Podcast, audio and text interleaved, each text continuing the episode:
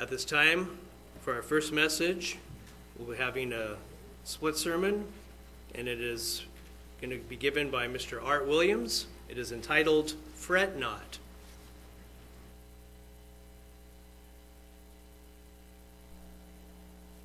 Thank you, Sean. no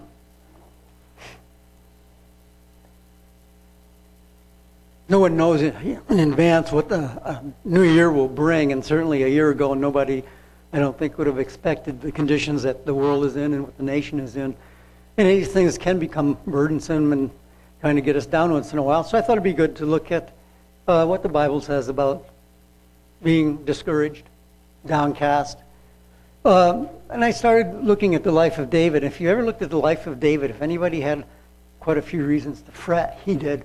You know, it'd be an interesting question to ask David. Uh, if you were given the choice again to be a sheep herder or go through all the, all the things that you went through, would you choose just staying out there with the sheep rather than becoming king of Israel? For myself, I think I would have stayed with the sheep. But the stresses of life can test our values and our beliefs. And even as Christians, it can induce us to precipitate in actions and manners that are inappropriate. And one factor in, in, influencing these things is knowing the seasons, knowing what He's doing, knowing the times and the purposes. Another can be our own emotional state, our own priorities, our own anxieties, situations that we've been through that can emotionally propel us into action. David wrote in Psalm 37, verse 1 Fret not yourself because of evildoers, neither be envious of the workers of iniquity.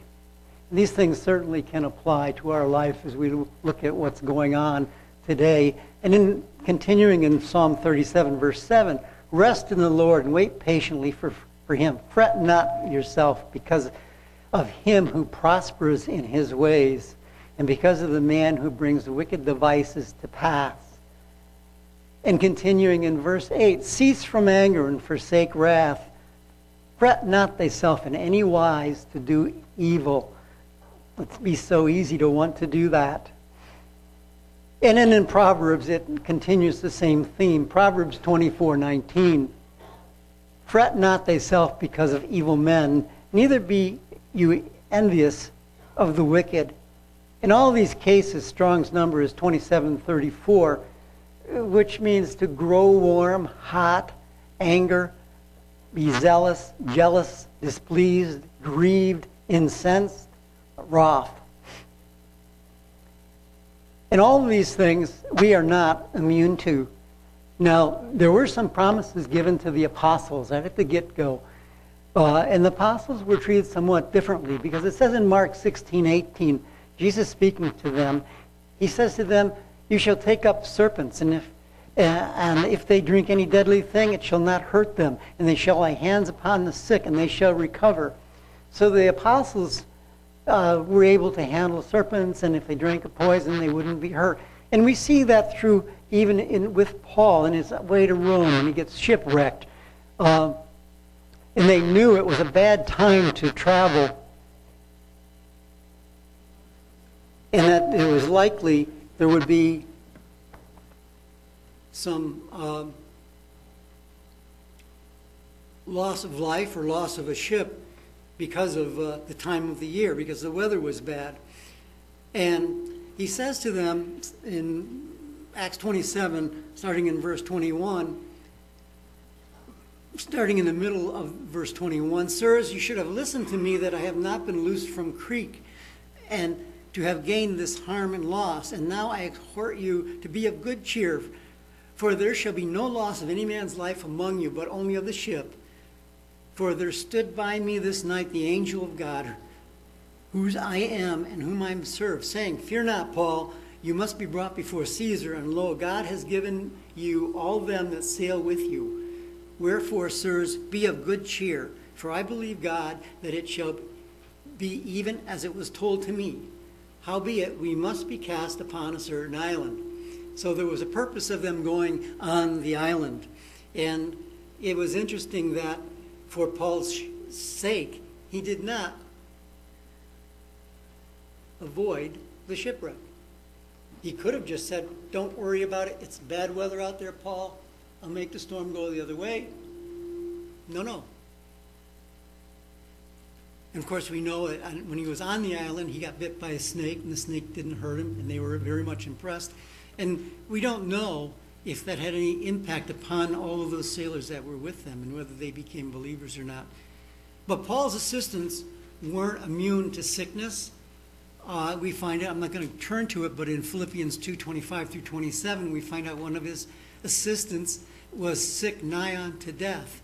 And in 2 Timothy 4, verse 20, we find another one was very sick.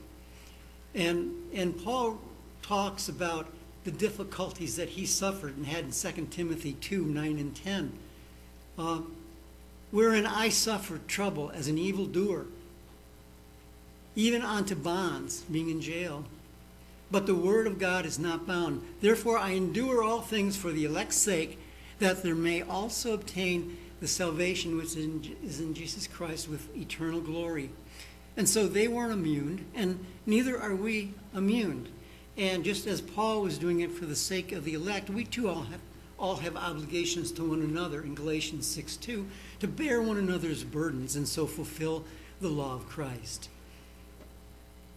Now,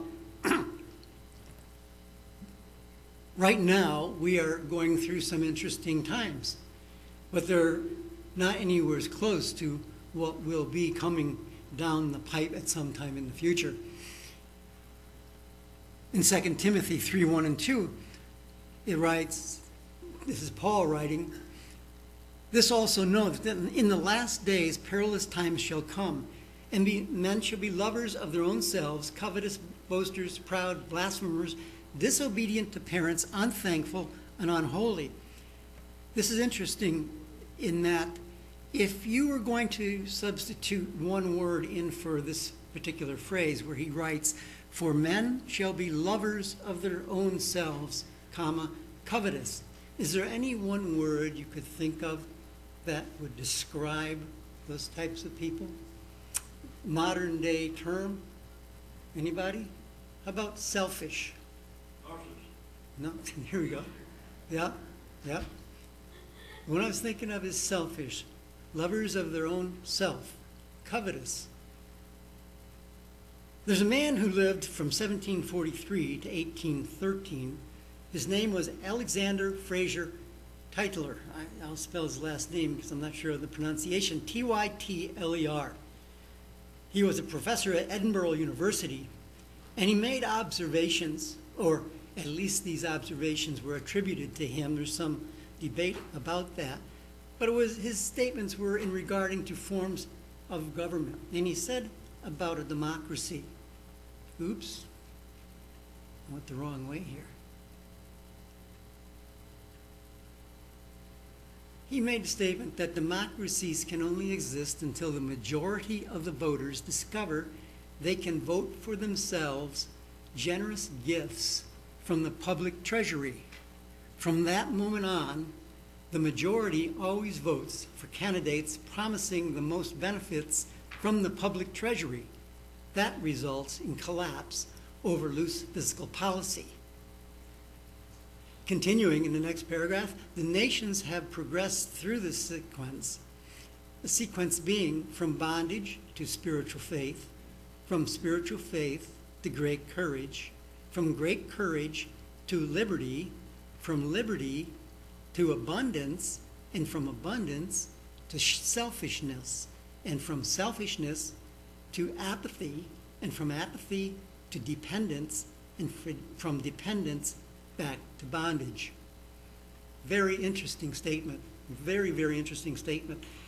And if we look at ourselves and if our nation is at selfishness, and once the opposition to that selfishness is disposed of, then we would go into apathy, dependence, and back to bondage.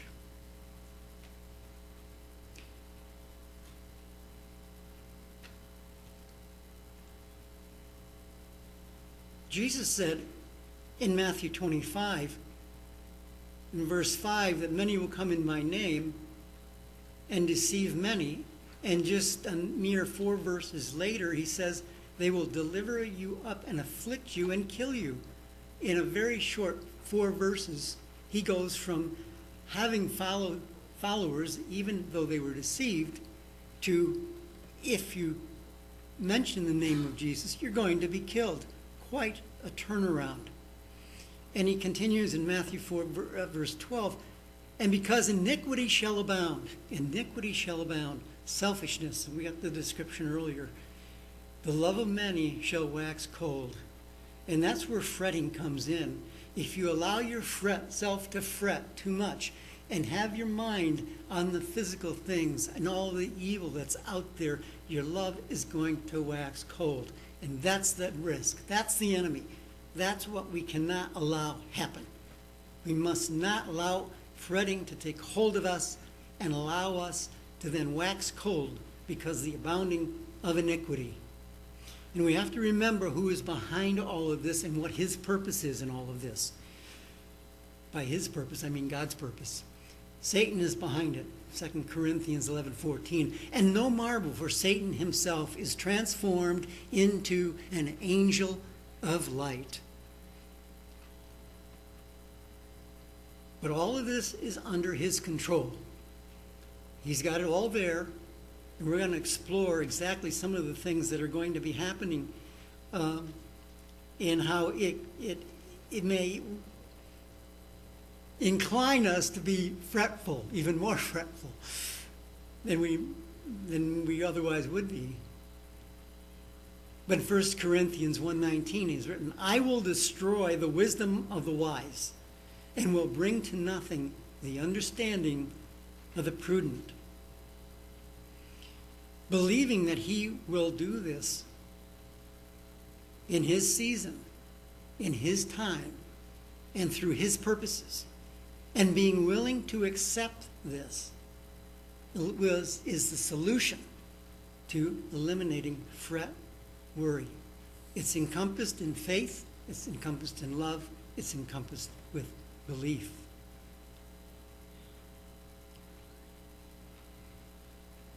In 1 Corinthians 14, verse 20, Brethren, be not children in understanding, howbeit in malice be you children, but in understanding be men. The point is, when we get understanding, don't be in, immature with it. If you're going to be immature, be immature with malice. Children usually don't hurt people in their malice. But in understanding, being mature. In Ephesians, he continues that thought in Ephesians 5:17. Wherefore be you not unwise, but understanding what the will of the Lord is. Coming to understand what the will of the Lord is is obtained by study, prayer, meditation, observation, experience, and application of His ways in life. Understanding the will of God and being committed to His goal and the intermediate objectives of God's will that bring about that goal. Let me read that again. Understanding the will of God and being committed to His goal and the intermediate, intermediate objectives of God's will that bring about that goal. You have a goal and you have intermediate objectives that He's achieving as He goes through this, as we go through it with Him.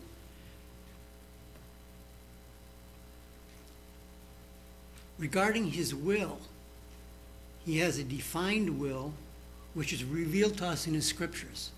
But He also has an undefined will that is how he relates to nations and how he relates to individuals and how he goes about working with, through, and against to bring about his will. An important aspect of this understanding is dedication. He writes in Luke 12 34, For where your treasure is, there will be your heart also. That's part of fretting.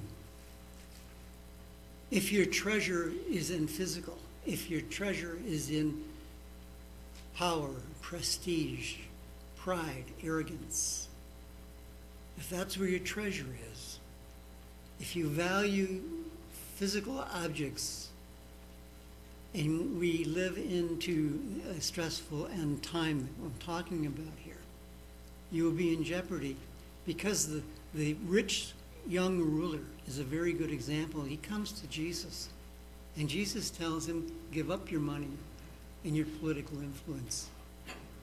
You see, he the rich young ruler probably had the idea, I'm going to go in there and with my money and my political pull, we can really do a work here. You know, we can open doors. We can put out some money behind the scenes. We can really get this thing moving. But Jesus doesn't need that. He doesn't need the money and the political influence. And so the rich young ruler, when he was told, Give up your money and your possessions and come and follow me, he walked away. It shows you where his treasure was, it shows you where his heart was.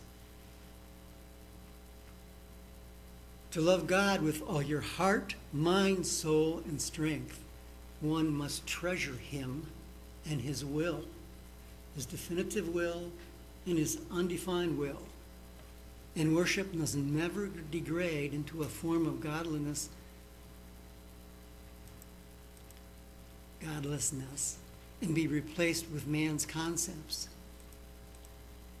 In Romans 12, 2, it says, Paul writing to the Romans, Be not conformed to this world. The word conformed means fashioned after, fashioned self according to some standard.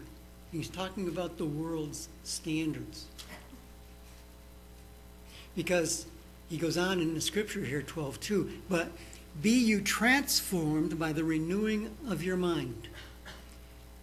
Renewing of your mind from being conformed mentally to what the world standards are, to Jesus' standards.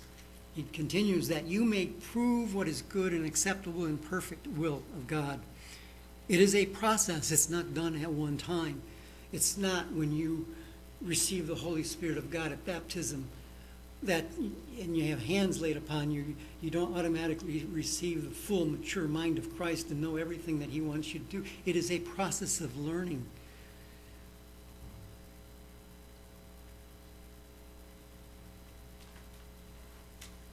The confirmation to the standards of the world is revealed to you by what and who you hold in high regard. What and who do you pattern yourself after in values, in behavior? Are the punk rock people your idols? Are the politicians your idols? Being conformed to the world's standards prevents one from proving God's will.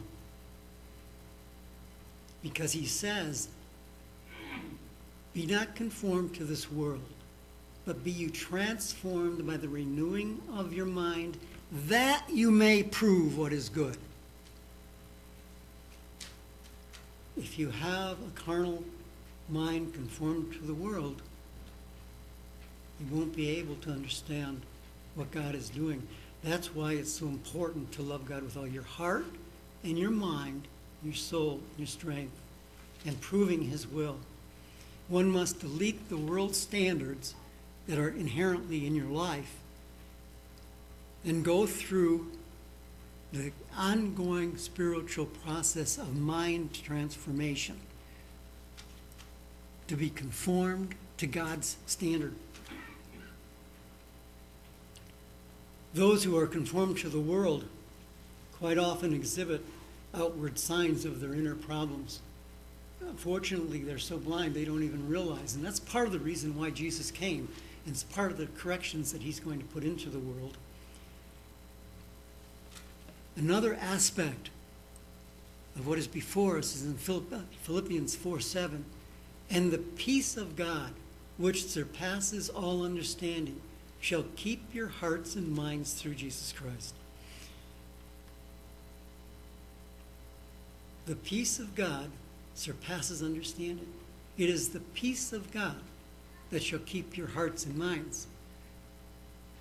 If you fret over the physical, if you fret over those consternations that are thrown before us, it will remove the peace of God.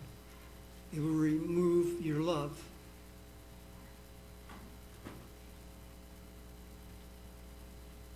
Fret, anxiety, worry, fear interferes with keeping your heart and mind through Christ. It interferes with your faith. It interferes with your hope of His calling. Psalm 18, verse 2 The Lord is my rock and my fortress and my deliverer, my God, my strength, in whom I will trust. I think it was last week, or perhaps it was the week before, when Sean spoke, he gave a video where the guy was running through the streets that were being blown up and buildings falling down, and he runs right through there and totally not affected by it. It's a good illustration of relying on God as your rock and your fortress, for Him to deliver you and for Him to be your strength. Job makes a statement, it's rather tongue in cheek. He says, Though you slay me, I will trust in you. And comma, and then the last part of that is, But I will still do my own way. but you know, that's an interesting statement that I, no matter, even if you slay me, I will trust in you. And certainly Stephen uh, lived up to that. And if you look at what happened with Stephen, right when he was at the point um, giving his message, and he looks up and he sees Jesus at the right hand of God the Father. And when he states that, then they stone him. And I often wonder that's why he was given that vision. Because God knew that when he saw him up there and he made that statement, they would hate him so much they would kill him. And he would be a martyr. That's not necessarily a bad thing. You know, we get attached to this life. Um, says in Isaiah that the young sometimes die early, but no one considers they're taken from the evil to come. His goal is to replace man's rule on earth with his kingdom and subsequently give all creation to his children as an inheritance.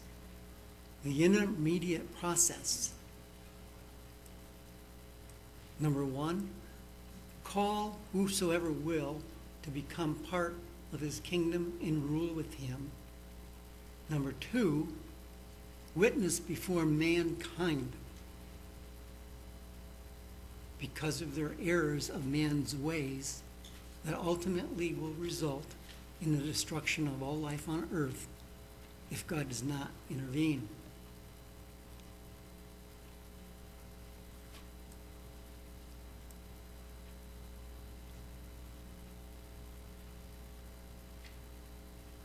And there's one more step to that, and that is the conclusion wherein there is the elimination of all fleshly mortality disposed to one or two possibilities. Either the lake of fire or all eternity with Him as a spirit being, inheriting all of the universe that He will recreate.